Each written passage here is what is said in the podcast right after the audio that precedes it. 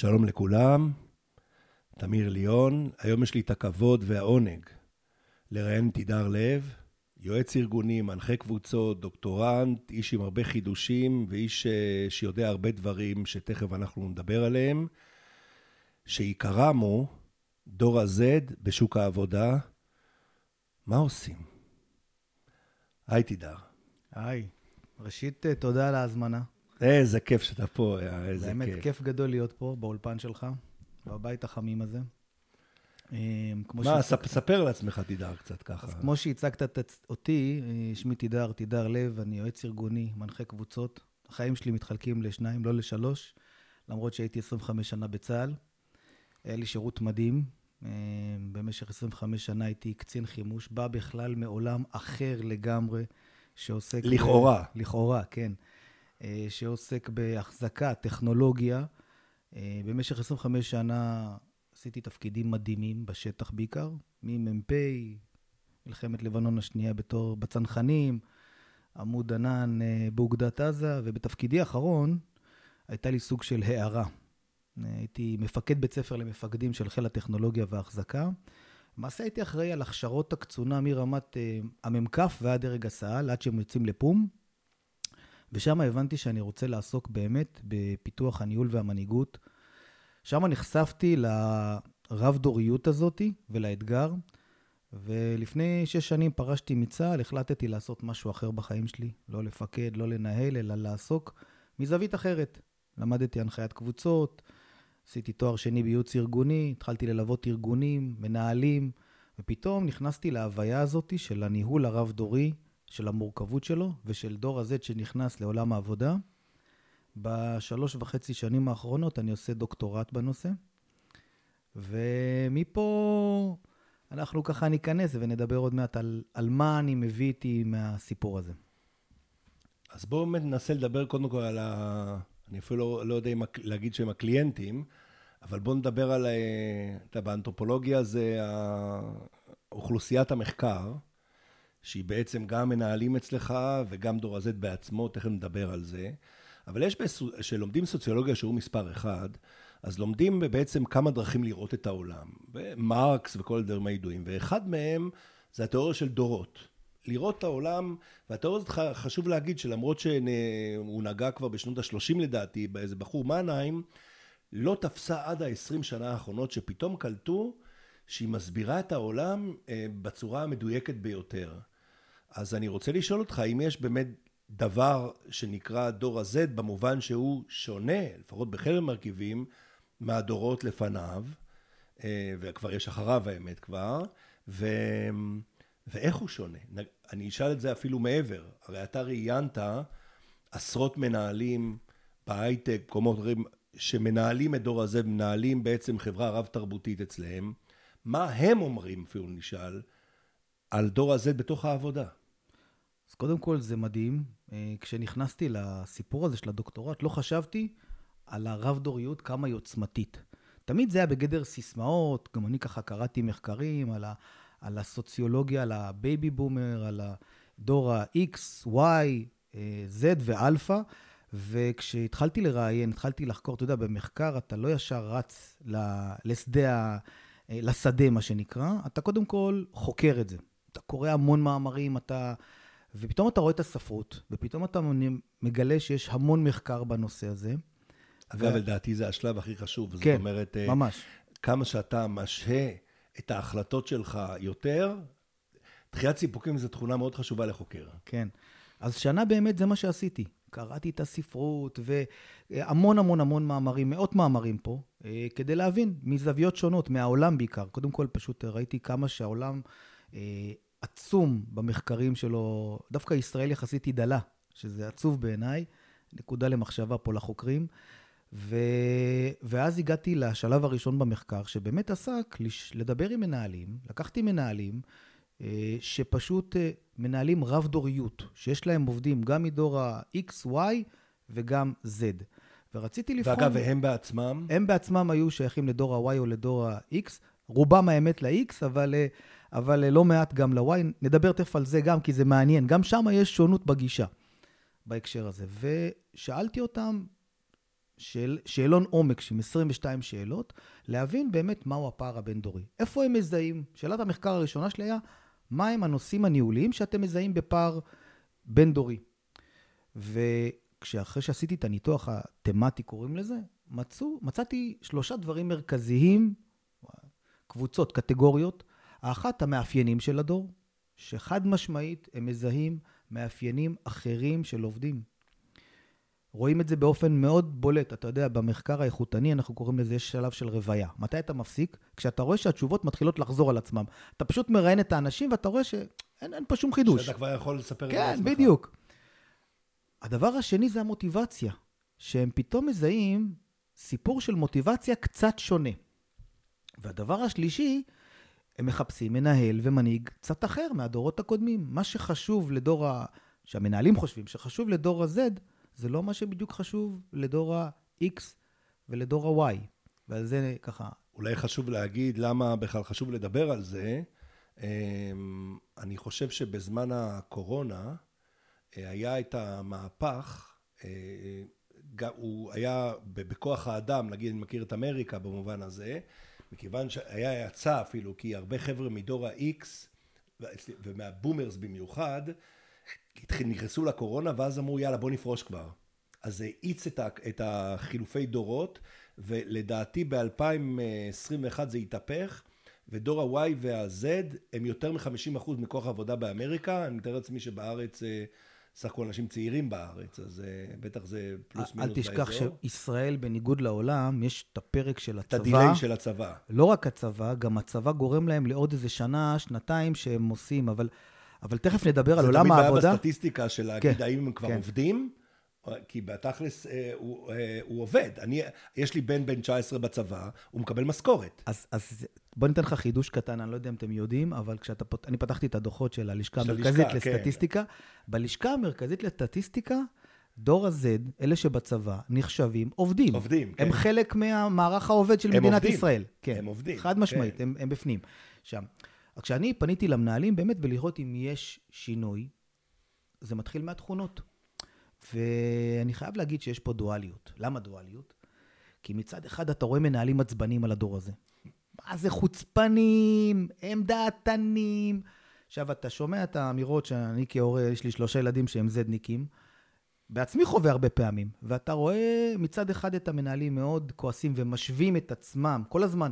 בכל ראיון היה את הקטע ההשוואתי. חיכיתי לרגע הזה שאותה, שהמנהל יגיד, תשמע, כשאני הייתי אצלנו... בגילם, כשאני הייתי בגילם, לא הרשיתי לעצמי לעשות. עכשיו, הדואליות היא כזאת שהרבה מאוד מהמנהלים היום קצת עשו את הסוויץ'. הדואליות היא בזה שהם פתאום מעריכים את זה.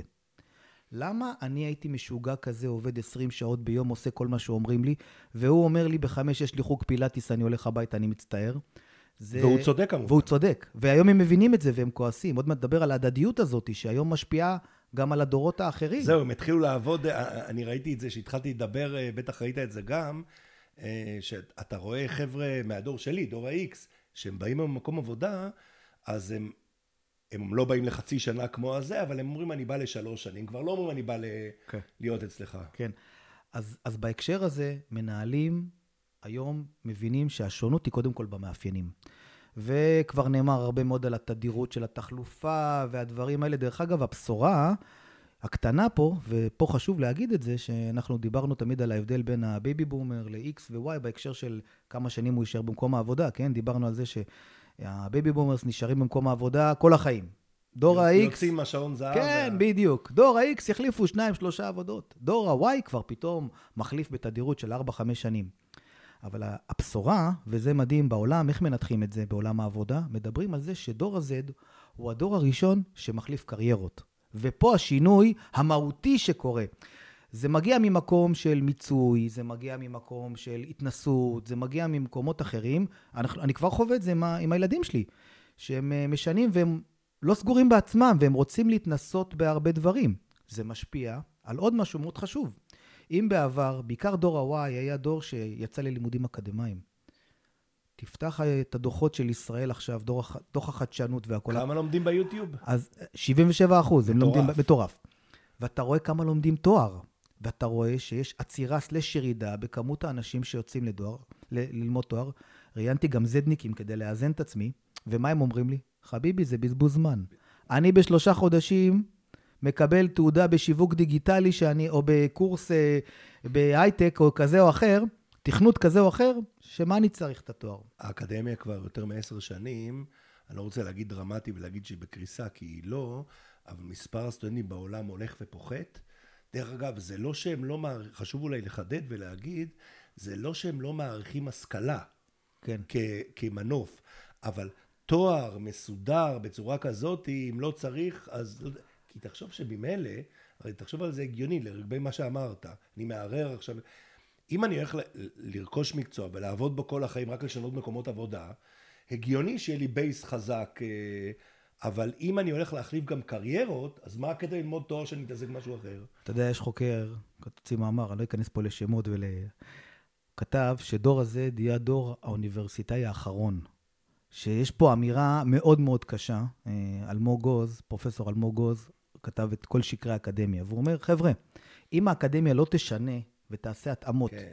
באורך של ה... זה ו- הוא כתב בספר של דור כן, הוואי כבר. כן, ב- כן, והוא מדבר על הדבר, וזה כל כך רלוונטי למהירות הזאת שהדור חייב, אה, הוא, הוא, הוא זקוק לזה, ולכן גם האקדמיה חייבת לעשות את ההתאמות שלה, ורואים את המספרים, המספרים מאוד מדאיגים, רואים את זה גם בלומדים, כן? אה, מסתכלים היום... דרך אגב, לא בטוח שהם מדאיגים. לא, לא.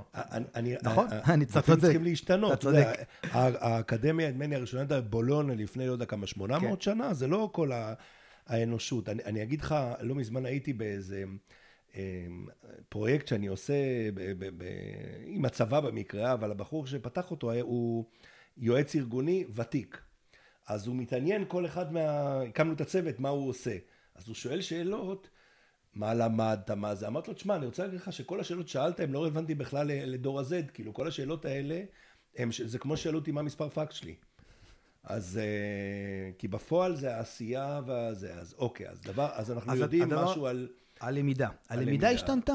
הלמידה היא למידה עצמית, וזה... ברמה מאוד גבוהה. מאוד גבוהה, וזה יתרון שאפרופו מנהלים לא מפנימים אותו מספיק. מה זה אומר למידה עצמית? זה אומר שתהליכי ה onboarding האלה של ארגונים צריכים להשתנות. כלומר, היכולת של העובד החדש היא הרבה יותר מהירה לבד ללמוד, היא הרבה יותר מהירה לקבל משימה לבד. יש לו יכולת אישית הרבה יותר, הוא סקרן מאוד, וכל מה שמעניין אותו, דרך אגב, הוא ילמד בעצמו. הוא לא צריך שאתה תגיד לו. אגב, גם פה אני רוצה להיכנס איתך, כי אני בדיוק מתעסק בזה באיזשהו היבט, אה, של ממש כתיבת תוכניות, בלעזור לאיזה מקום, אז אתה רואה שגם עם איזה חומר הם עובדים. נגיד, הם, הם הכי, מנוע החיפוש מספר אחד אצל הצעירים, זה יוטיוב, זה לא גוגל. נכון? שדרך אגב שייך לגוגל, דרך כן. ב... אה, הם מחפשים משהו, הם מחפשים ביוטיוב. ב... לא רוצה להגיד בטיקטוק, כן, בזה, הם מחפשים ביוטיוב. והצורה שהם מעדיפים אה, לקבל, גם אם אתם נכנסים ללמידה העצמית הזאתי, הכי גרוע זה טקסט, הכי טוב זה וידאו, או מה שאנחנו עושים עכשיו, איך קוראים לו פודקאסט, זה גם מעולה, רק שאף אחד לא ישמע אותנו מהצעירים, ישמעו אותנו מהר. אנקדוטה, אני מלווה הרבה מאוד ארגונים, אני עושה סדנה למנהלים, וככה אני עושה תרגיל פתיחה, ואני שואל אותם, מה עשית לאחרונה? אחד החבר'ה בני 50 אומר לי, וואלה, בישלתי ארוחת ערב שישי לכל המשפחה. אמרתי לו, וואלה, כל הכבוד, זה לא בדיוק ארגון, זה ארגון ביטחוני כזה, לא בדיוק ה... כן. אמרתי לו, כל הכבוד, איך עשית את זה? הוא אומר, האמת, למדתי מהיוטיוב. אמרתי לו, וואלה, אתה מהיוטיוב? הוא אומר, כן. הבן שלי סיפר לי שביוטיוב אפשר ללמוד איך מבשלים, וניסיתי את זה וזה עובד. כלומר, גם אנחנו מושפעים, וזה הדדי מאוד מאוד. אנחנו למעשה מעתיקים מהם הרבה מאוד דברים, גם בעולמות העבודה, אבל גם בחיים האישיים. המרכיב הנוסף שרציתי לדבר עליו, השוני, הוא הסיפור של הדעתנות. שהוא פתאום קיבל מקום אחר לגמרי. תסביר. עכשיו, אני אסביר. אם בעבר היית עובד חדש, לא היית מעז לשלוח, אה, או להיכנס למנהל בכיר, או לשלוח מייל בתפוצה. דור ה-Z הרבה יותר דעתן בקטע הזה, הוא רוצה להשמיע את קולו. הוא... אה, אולי זה גם היבט של היררכיה. יפה, ואני מפה היא גם. עכשיו, כשאתה מסתכל על הסיפור, ההיררכיה פה מתחילה להישבר. שאלתי את עצמי, למה היא נשברת? מאיפה זה מגיע לדור הזה? וכשאתה פותח את, ה, את, ה, את, ה, את הנערות שלהם ואת מה משפיע עליהם, אתה רואה שאחד המרכיבים הכי משמעותיים זה הטכנולוגיה. המדיה החברתית. וכשהאדם מתרגל לשלוח במדיה החברתית דברים, או לשלוח אה, בוואטסאפ, או לעבוד בתקשורת דיגיטלית ולא להרגיש את ההיררכיה הזאת, כן? כשאתה תפגוש את המנהל שלך פנים לפנים, אתה רועד, נכון? אבל כשהתרגלת... הוא נראה יותר בדיוק. מבוגר, הוא לבוש אחרת, הוא כן. אבל כשאתה מתחיל לדבר בתח... במדיה חברתית, ההיררכיה מטשטשת בצורה מאוד משמעותית, וההתנהגות שלך מטשטשת בצורה מאוד משמעותית. יש לזה אגב עוד סיבה. הסיבה הנוספת, בנוסף למה שאמרת, היא, אה, לפחות מה שאנחנו ראינו את זה, צריך להסתכל תמיד על ההורים שלהם, שהם שני דורות אחורה. נכון. וההורים שלהם, שני דורות אחורה, דור ה-X, זה הורים שאתה רואה שבעצם חלק מחייהם הבוגרי אחרי מלחמת וייטנאם, או יום כיפור, לצורך העניין, זה דור שראה את המנהיגים מקבלים החלטות לכאורה לא מקצועיות, אתה יודע, רגשיות וכולי, זה תמיד היה, אבל הם ידעו את זה כבר, ואז התחיל הערעור, והוא עבר בתוך הבתים, בילדות שלהם, ערעור בסמכות בכלל, אם פשוט אה, בלי טכנולוגיה, תסתכל איך אתה מגיב, אני לא, לא יודע אגב, אני, או איך אני מגיב, נגיד שילד אומר, לי, לי אמרו, המורה צודק. למה אגב? כי הוא המורה. זאת אומרת, בכלל לא משנה מה הוא אמר, המורה צודק כי הוא המורה. פה אין המורה צודק, רגע אני אתקשר למורה, אתקשר למנהל, אתקשר וכולי, הם שולחים אה, הודעות למורים שלהם ביום שישי בשתיים בלילה, כי בדיוק עלה להם, למור, למורים שלהם אין... אה, התבטלה ההיררכיה, זה בא משני המקומות. ממש ככה, וזה בדיוק הסיפור שהמנהל לא בהכרח צודק. אני יודע לא פחות טוב ממך, התחושה הזאת שאני יודע למה, יש לי את המקורות שלי להשיג, אני... וזה נקודה שמשפיעה היום בהיררכיה, הם מרגישים את זה, הם פשוט מרגישים. ראיינתי אה, מנהלת מאוד בכירה באחת החברות, והיא אמרה לי, תקשיב, רציתי לקבור את עצמי. עובד שלי, ג'וניור פישר, שולח מייל לדרג הוויפים פה בתוך הארגון, ארגון מאוד גדול ונכבד בישראל, ממש אחד העמודי תווך. אני רציתי לקבור את עצמי, אני לא מעיזה לעשות את זה, והוא שולח להם, אני לא, זה לא נכון, אתם... רציתי למות. מצד שני אמרתי לעצמי, בואנה, אני בחיים לא הייתי מעיזה, אני מעריכה כל אותו. כל הכבוד לו. כל הכבוד לו. יש לו את האמת שלו, הוא רוצה להביע אותה. ופה נכנסים גם למה שקורה, קוראים לו החוזה הפסיכולוגי עם העובד. החוזה הפסיכולוגי עם העובד משתנה. משתנה כי דור ה-Z, בחוזה שלו, הוא לא מחפש את מה שאנחנו חיפשנו, את היציבות, את המשמעת, את הנהלים. הוא מחפש להביע את עצמו. הוא מחפש ערכים אחרים, נדבר עליהם כמו גמישות, כמו דברים שגם קצת חווינו אותם מהקורונה, הם התעצמו עוד יותר. אבל הוא מחפש בחוזה הפסיכולוגי שלו דברים אחרים, ואם המנהל לא יפנים ולא יבין את זה, וחלקם דרך אגב כבר שם, בהקשר הזה, שהם מבינים שהם צריכים לעשות את ההתאמות. אם הם לא שם, מי כחדו. ממש ככה, ממש ככה. אז אם אני ככה, ככה עוטף את הדברים, על מה מנהלים מזהים כפער הבין-דורי בהקשר של המאפיינים, אז זה ההקשר של היכולת למידה עצמית. זה הנושא של הדעתנות, האסרטיביות. היחס לסמכות. היחס לסמכות שהוא שונה, ההיררכיה, אה, את הנושא של האינטרס האישי, הוא מאוד חזק. הפירמידה התהפכה, אנחנו קוראים לזה כל הזמן. מה יוצא לי מזה? מה יוצא לי מזה, בדיוק. אני מסתכל כרגע על האינטרס. הבן שלי אה, לפני, אומר, למה אני צריך את זה? מה יוצא לי מזה? על כל דבר. ופה מהות, אני חושב, השינוי בעולם העבודה.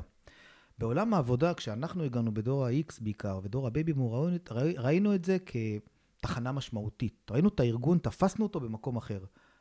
העובד מדור Z רואה את זה כתחנה זמנית. הוא רואה את זה כעוד דרך שלו בהגשמת הקריירה.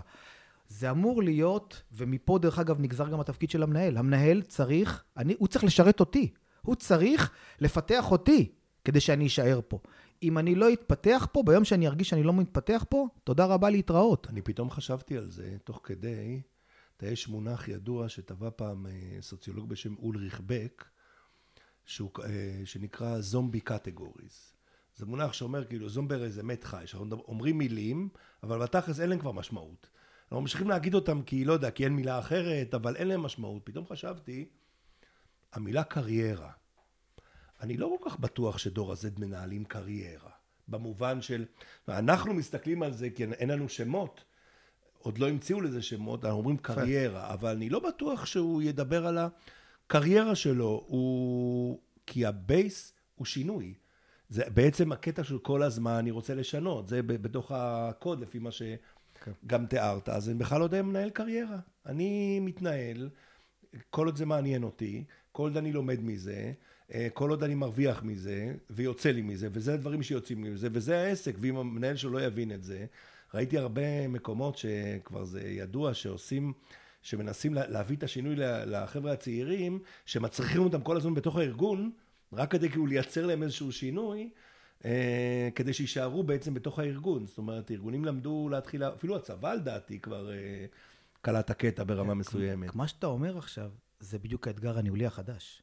האתגר הניהולי החדש הוא איך אני משמר את המתח הזה, איך אני משדר, מייצר את הסיפור הזה של המגוון, של האתגר, וזה משימה לא, לא פשוטה למנהלים בעצמם, כן? המנהלים היום צריכים לייצר לעצמם יכולת לייצר אתגרים. כלומר, אני משקיע המון מהאנרגיות הארגוניות שלי כמנהל בדברים שלכאורה עסוקים בלהניע את העובדים שלי. אתה יודע למה זה מעניין? כי כשאתה מסתכל על החבר'ה הצעירים, יש להם את המילה, ממש שאמרת, יש להם אתגר. המילה אתגר היא הרי מילה שיש לה שם. אתה יודע, זה אתגר הטיקטוק לצורך העניין, אבל תחשוב על זה רגע מעבר, זה, הרי היום אני לא לכאורה צם ביום כיפור. יש לי את האתגר של לצום ביום כיפור, שזה כמובן מוציא את כל הקטע מהעניין, אבל כאילו הם, הם נעים בין אתגרים, והאתגר הוא, הוא הכל. הוא עומד בפני עצמו, זה לייצר אתגר, אבל האתגר אין לו קישור לתמונה הגדולה. בוא נעמוד באתגר, בוא נצליח לאכול, אתה אומר 200 קרמבו עכשיו בעשר דקות, לצורך העניין, וזה ניהול של אתגרים. וזה מוליך אותה בעצם, שזה אגב מרתק. זה מוליך אותנו בעצם לשאלה המרכזית. אוקיי, אז אנחנו הבנו שיש פה חבר'ה אחרים, הבנו, ואני פה מתרגם את דבריך, שההתייחסות שלהם לבכלל מה זה עבודה, ומה אני רוצה לקבל במקום עבודה, היא בכלל מקום אחר לגמרי. יש להם התייחסות אחרת לסמכות, התייחסות אחרת להשכלה, לא שהם לא מעריכים אותה, אבל היא באה ממקום אחר. אז עכשיו נשאלת השאלה, שאלת מיליון הדולר. אני עכשיו מנהל, יש לי צוות, אמרת את זה, אגב, זה העיף לי את המוח, כאילו באמירה הזאת, שהבנתי פתאום שאמרת ש, שניהול רב-דורי זה, זה, זה אישו, זה לא, זה לא זה אותם אותם, זה, זה עניין שצריך לחשוב עליו. אז אני היום מנהל, יש לי איזה ארבעה דורות בארגון, והחבר'ה הצעירים הם יותר ויותר ויותר. איך אני גורם להם למחויבות, engagement, איך אני משמר אותם, ואיך אני מניע אותם. מעולה. אז קודם כל זה בדיוק מהות המחקר, כי במחקר שלי אה, הוא היה מורכב משלושה נדבכים, שהנדבך השני, אחרי ששאלתי את המנהלים, זה שאלון שעשיתי לעובדים מדור Z, מעולה. כדי להבין מה הם חושבים על המנהלים שלהם, מה הם חושבים על המחויבות הארגונית, איך הם מתרגמים את המושג מחויבות ארגונית בכלל, בהקשר הזה. ובאמת, קודם כל, הם אה, יודעים? הם יודעים?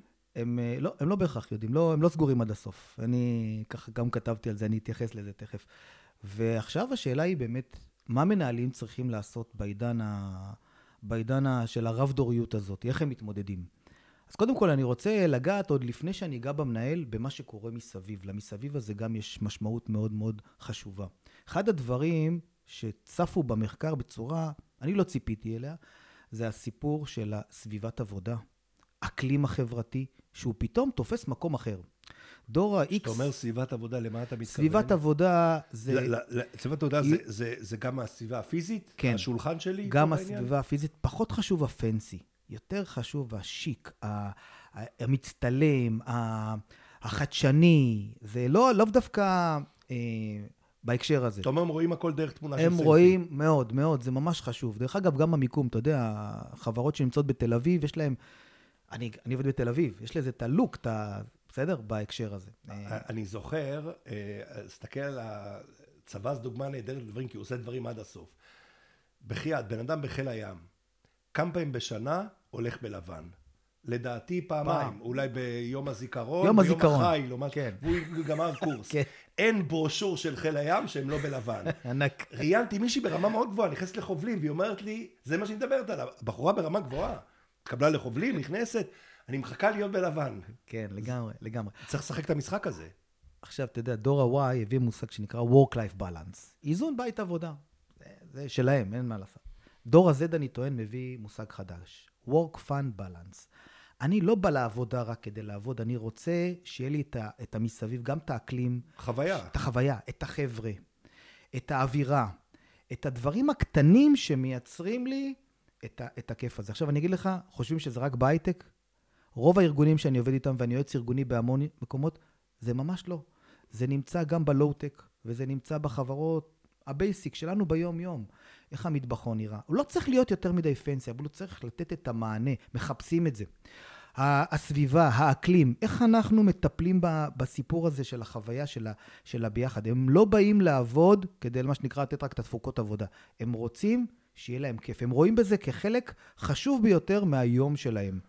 בחורה שאני מכיר, אה, הבת שלה סיימה תואר בתחום מאוד מאוד ספציפי, שקשה למצוא משהו רע, בחורה חכמה, דור ה-Z קלאסי, חיפשה הרבה זה ומצאה עבודה בול, וזה נדיר, בול במה שהיא מתעסקת. היא באה לעבודה, החבר'ה היו סופר נחמדים, מאוד אהבה. כמה זמן החזיקה בעבודה? בחייאת, שש שעות. אתה הולך רחוק. הבת שלי. התקשרתי אליה בסוף יום העבודה הראשון, אמרתי לה, נו, איך היה? היא אומרת לי, התפטרתי. אמרתי לה, מה התפטרת? בוקר התחלת. זה פחות או יותר הסיפור. אבל אני שואל אותה, למה? למה היא התפטרה? הרי היא אהבה את ה... היא באה בגיל, לא זוכר, נגיד 23, שאר העובדים שהיו מאוד נחמדים עליה ואהבו אותה, היו בני 35, לא התאים לה. זאת אומרת, הציפיות שלה במקום עבודה, הכל היה וי, שכר, וי, בדיוק מה שהיא רוצה עניין. העובדים, זאת, זאת אומרת, היא, רוצ, היא באה לעבודה ליהנות. ליהנות. אני אגע עכשיו בנקודה הבאה, כי אני ככה, הרמת להנחתה. שאלת מה יכולים לעשות, איך אנחנו מייצרים את זה. אני חושב שאם מקומות העבודה ירימו לדור ה-Z ביתרונות שלהם, הפרו-טכנולוגיה, החדשנות, היצירתיות המדהימה שיש להם, הסקרנות, וישימו אותם, אני קורא לזה המנטורינג ההפוך. אתם תהיו מנטורים לחבר'ה המהגרים הדיגיטליים, אתם ילידים דיגיטליים. וואלה. ואז... כמו הפרויקט היה שנכדים הסבירו לסבא וסבתא שלהם בדיוק, על המחשב. בדיוק, בדיוק. עכשיו, רוב הארגונים, המנטור הוא אחד המנהלים, וסבבה, אני לא אומר בפוליטיקה הארגונית, בהרבה דברים, אבל תיתנו את הבמה, תביאו את דור ה-Z קדימה, תעצימו אותו, תן לו כבר בהתחלה את המקום שיש לו המון מה לתת, הוא יפרח. ממש הוא יפרח בהקשר הזה. אני רוצה להגיד אה, משהו, אתה הזכרת את הסיפור של אה, מנטורינג בכלל. אה, עשינו איזו עבודה בקרב משרדי אדריכלים. אה, שמחזיקים 40 אדריכלים ומעלה. וראינו, נגיד סתם דוגמה, יש לך, אתה יש לך משרד, אתה משלם X, ויוסי לידך יש לו משרד, הוא משלם 70 אחוז ממך. אבל אצלו, האדריכלים המבוגרים, בדרך כלל ככה אנשי שם, נותנים שעות mentoring לצעירים שהגיעו עכשיו מבצלאל. הם יבואו אליו ולא אליך, כי יותר חשוב לו ה mentoring מהכסף. זאת אומרת, ממש יש חיפוש אז, אז גם לחפש את הדמות, אבל גם עוד דבר שאני רוצה שתתייחס אליו, כי אני יודע שאתה ככה שמת את העין. אני, בזמנו דיברו על יודע, שיחות חתך, או איך שקוראים לזה, פעם ברבעון, whatever, אתה בא לעשות שיחה. זה לא הצורה של, הם רוצים יפה. כל הזמן. המשוב השתנה, נגעת פה בנקודה. המשוב השתנה. עכשיו אומרים לי, מה המשוב? זה לא המשוב של פעם שהייתי קורא לו לשיחת משוב. המשוב הוא יומיומי. הם זקוקים למשוב כל הזמן. עכשיו, משוב לא חייב להיות שעשיתי איתו שיחה ענקית והכול. יכול להיות גם וואטסאפ קטן, יישר כוח, היה פה עבודה יפה מאוד וכל. שיחקת יכול... אותה. שיחקת אותה, סמיילי. עכשיו, זה לתחזק, זה נראה לנו, אנחנו, אנחנו צריכים להבין שאתה אנתרופולוג, אתה יודע, אנחנו נכנסים לשפה אחרת. יש פה שפה חדשה. כי הדור שלי מה אמר? וואלה, תן לי את המשימה, עוד שלושה חודשים, עזוב אותי בשקט, אל תדבר איתי, עוד שלושה חודשים תקבל uh, תוצאה ואז תהיה ישיבה. לא, כל הזמן. דיברנו כל על יום. הדואליות הזאת, לכאורה הם באים עם המון ביטחון, אין להם גם ביטחון. הם זקוקים לחיזוק הזה שהמנהל יגיד להם איך הם היו, ההכרה הזאת. אברהם מסלו ב-43 הביא את פירמידת הצרכים, אני טוען שהיא השתנתה. פירמידת הצרכים השתנתה, היום הצרכים השתנו. למה? למגוון, לצמיחה, להכרה, למרכיבים שהקצב של העולם שלנו פתאום מסתכל עליהם בצורה אחרת. וזה בדיוק שם המשחק החדש, להכיר את השפה, להתנהג את הדברים האלה. אנחנו נרוויח מזה המון, כי גם אנחנו נלמד, בעיניי ארגונים ילמדו המון. תראה, יש המון מחקרים על הסיפור של הרב-דוריות בתוך ארגון. ואחד הדברים היפים ש... ממש מחקרים מדהימים שנעשו באירופה ובצפון ארצות הברית מראים שאיפה שיש מגוון, שונות בין, בין דורית, היצירתיות פורחת. שבחור בגיל 40-50 יושב עם בחור בין, בשנות ה-20 שלו וביחד עובדים על פרויקט, היצירתיות פורחת. זאת אומרת, התפקיד שלי כמנהל זה לגרום לזה שהם ידעו לשבת ביחד. ידעו לשבת ביחד, זה מוביל... בלי ביקורתיות. בלי ביקורתיות, ההפך, לי יש הרבה, תראה, בלמידה יש אה, שני סוגים, בלמידה התנהגותית אנחנו רואים, לומדים דרך ה modeling, שאני מחקה אנשים, ודרך ה mentoring, שאני לצורך העניין מאמן אנשים, ש... וזה בדיוק שם המשחק. אנחנו יודעים לתת להם המון modeling, ואנחנו יכולים לקבל גם לא מעט mentoring, גם מהם בהקשר הזה. זה מעניין מאוד. כן, כן. אז, אז זה בהקשר, uh, בהקשר הזה. אני אף פעם לא חשבתי על זה כן? בעצם, שה, שה, כאילו ה mentoring הוא, הוא בא מכל מקום. הוא בא מכל מקום, לגמרי. מרכיב נוסף זה המנהיגות שלנו, שהיא משתנה. המנהיגות הרב-דורית, יש לה ממדים חדשים בהקשר הזה. יש לה ממדים של, שהתפתחו בעיקר, לדעתי, בשנים האחרונות, והם הרבה יותר עוצמתיים, גם בגלל מדיה חברתית, בגלל הרבה מאוד uh, גורמים, כמו האותנטיות. היום אתה לא יכול לזייף.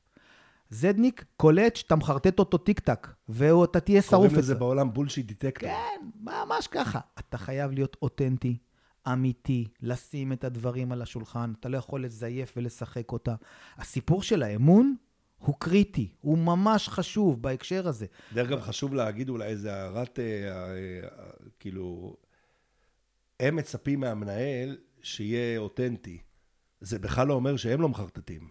לגמרי. הם לפעמים מחרטטים את עצמם לדעת, מה שנקרא. אתה יודע, עשו מחקר, הסיפור, כולם מדברים על האינטליגנציה הרגשית, כמה אתה... עשו מחקר אה, שבדק את האינטליגנציה הרגשית הרב-דורית. ואחד הממצאים המדהימים, שדור ה-Z, הכי חשוב לו אינטליגנציה רגשית, אבל... הוא הכי גרוע בזה. הוא הכי גרוע בזה, זה, זה מדהים.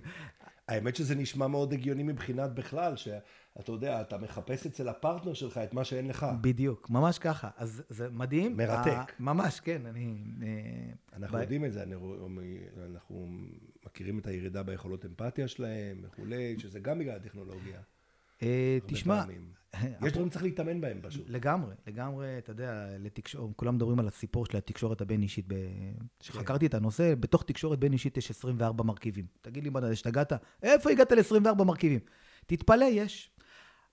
הנקודה היא שאנחנו נכים בחלק מהמיומנויות. אתן לך דוגמה קטנה. הסיפור של להעביר מסר דיגיטלי.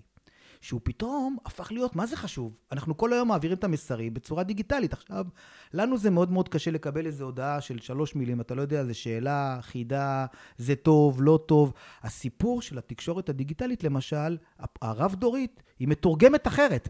בין Z ל-Z הוא יבין מצוין, אבל בין Z ל-X יהיה פה פער. מה אתה מצפה ממני? תשמע, אני ראיתי את זה, אני, אני חושב שנגעת עכשיו במשהו שהוא נסתר מרוב האנשים המבוגרים. כאילו זה נשמע הגיוני, אבל אני רוצה להגיד את זה, את מה שאמרת, כאילו, לעצור, לעצור בו. ישבתי עם בני נוער, טקסט שקיבל מחבר שלו. מה שאתה קולט מהטקסט כאדם מבוגר, אפילו שמכיר את אותו אחד, ומה שהוא מסוגל להוציא מאותם ארבע מילים ושני סימנים, מדובר על איכות אחרת לגמרי של קשר. זאת אומרת, יש פה בעצם, הם שולחים מסר ויש, יש, זה כתב סתרים. מבחינת האדם, הדור האחר, זה כתב סתרים. יש מה שאתה רואה, ויש שם הרבה יותר ממה שנראה לך. וצריך ללמוד את זה. כי אתה גם משתמש, הרי אתה משתמש, אתה שולח וואטסאפ לצורך העניין. או שאתה עובד ב Slack, לא משנה במה אתה עובד, אתה שולח מסר דיגיטלי, העובדים מה, מהדורות האחרים צריכים להשתלם בזה. ממש בצורה מסודרת. נקודה אחרונה שאני רוצה להתייחס, יש עוד המון המון דברים אה, בתוך המחקר שאני הרכבתי מספר פרמטרים. קודם כל, אני אגיד שהסיפור הזה של ניהול ומנהיגות, בסטטיסטיקה, במחקר הסטטיסטי שעשיתי עם אה, לא מעט אה, חבר'ה מדור ה-Z, מצאנו שהוא 73 אחוז מסביר את המחויבות. קרי, למנהל יש משקל מאוד משמעותי במחויבות שיוצרים. מעניין ו... איך זה, אני לא, האמת שאני לא מכיר יחסית ו... לדורות קודמים, כי מנהל תמיד היה משמעותי. הוא תמיד משמעותי, אבל המרכיבים קצת שונים. ואחד המרכיבים, המרכיב הכי בולט היה בסיפור הזה של יצירת מוטיבציה פנימית. עכשיו, אני, כשבדקתי את התחום הזה, ראיתי שבאמת גם בצפון אמריקה ובכל מיני מקומות, הסיפור של מוטיבציה פנימית עם דור ה-Z הוא מאוד. לכאורה נראה לנו שהם באים בגלל הכסף. תן לי עוד שקל, אני אעבור אליך. ממש לא. הסיפור של המוטיבציה הפנימית, ובעיקר הסיפור של האתגר ושל המשמעות. אתה יודע מה הפתיע אותי? שבשייכות פחות עניין אותם. אני הופתעתי, פחות עניין אותם השייכות. דווקא המשמעות ממה שהם עושים, ולמשמעות שמתי להם שלושה רבדים שם.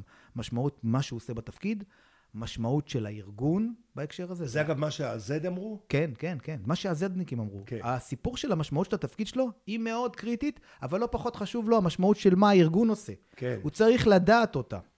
ש- אה, 75 אחוז אה, מבוגרי הקולג'ים בארצות הברית לא מוכנים לעבוד עבור החברות הגדולות שאנחנו מכירים. זאת אומרת, הם לוקחים מפול, לא שחסר להם, של רק רבע מהעובדים בלבד, כי הם לא אוהבים את מה שהם עושים. זה, זה פשוט... המשמעות של החברה. הם לא רוצים לעבוד בגוגל, לא במייקרוסופט, לא, בח- לא בחברות הגדולות, כי, כי מה שהם עושים לא מתאים להם, רוצים מה, ארגונים שעושים, שפועלים אחרת. הסיפור הזה של אה, לעשות את מה שאני אוהב, בניגוד לריצוי החברתי שלנו היה, הוא מאוד משמעותי. אני חושב שזה אחד הפערים היפים, דרך אגב, שאנחנו צריכים ללמוד. אנחנו היום פתאום בגיל 40 ו-50 מחפשים לעשות מה שאנחנו אוהבים ולא מה שיכתיבו לנו, שהם גילו את זה מזמן. הם גדלו על, בר, על ברכנו, שאנחנו חוו את התסכול ואת הצורך הקיומי שלנו ליציבות כלכלית, למשפחה, לתת. דרך אגב, זה נובע, אני אומר את זה הרבה פעמים לבן שלי, שהוא אה, פילוסוף לא בעצמו, בחור בן 18 עם פילוסופיה של אדם בן 70, אני אומר לו, תראה, זה שאתה יודע שיש לך ביטחון כלכלי מאחורי ההורים שלך, זה שאתה מרגיש שנותנים לך הכל, תפיסת העולם שלך השתנתה. התפיסה הבסיסית שלך השתנתה. זה מה שמאפשר לו להתחיל לזגזג בין עבודות וכולי. ממש ככה. ולחפש את הזה, כי uh, יש לו אפשרות. אמנם הוא לכאורה לא בונה על דירה בישראל ודברים, אבל הוא יודע שיש לו איזשהו עוגן, כן, קוראים לזה בגרות מאוחרת, שהיא מאוד משמעותית, היא משפיעה, ברקע שלה זה תוחלת החיים בעולם, הוא בסוף רואה, היום אנחנו מדברים על הגיל הרביעי בישראל שמתפתח, הוא רואה שתוחלת החיים עולה, לא צריך למהר, באיזי איזי אנחנו נעשה את הדברים, אני, תן לי לעשות את הדברים שאני אוהב בהקשר הזה. אז צריך גם את זה לראות. עכשיו, אם אני ככה עוטף ומסכם, אני חושב שלמנהלים ברב-דורי יש המון המון מה לעשות, אבל זה מתחיל קודם כל בתודעה שלנו כמנהלים, להבין שיש פה פער בין-דורי, להכיר את המאפיינים ואת המרכיבים, ואני אומר, חבר'ה, תזהו את החוזקות של העובדים שלכם.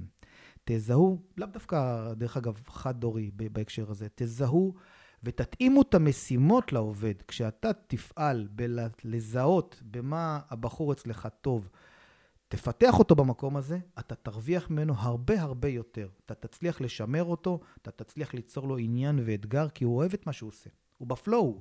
אם הוא לא יהיה בפלואו, הוא לא יהיה שם. הוא יסתכל על השעון מתי אני הולך הביתה, כן? בהקשר הזה. אפרופו... אה, אחרי כמה זמן הוא לא יהיה. הוא לא יהיה, הוא פשוט לא יהיה. ו- וזה אתגר מאוד מאוד גדול, מאוד מאוד גדול. כשאתה מגיע ב- בסוף לארגון, שיש לו רב דוריות, ויש לו דור ה-Z ויש לו את כולם, זה הדברים שאתה עובד עליהם? היום אני עובד המון על התודעה הרב-דורית, היום אני עובד על מרכיבים למנהיגות רב-דורית. אני מדבר הרבה מאוד על, ה... על האג'יליות הזאת, על הגמישות, הגמישות ההבנתית, הפתיחות להקשיב. אחת הבעיות של מנהלים מהדור ה... שבאנו ממקום שאנחנו יודעים הכל. אנחנו כבר לא יודעים הכל.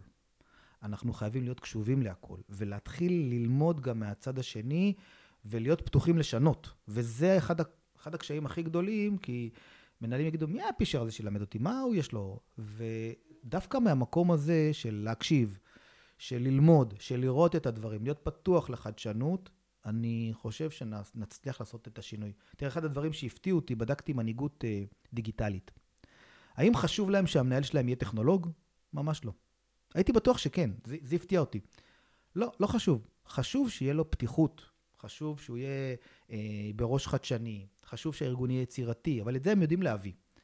הם מצפים ממך שאתה תהיה גמיש, שתהיה הרבה יותר אה, פתוח לדברים, אה, שתהיה אמפתי כמו שאתה אמרת, אבל הסיפור הטכנולוגי הוא חונה.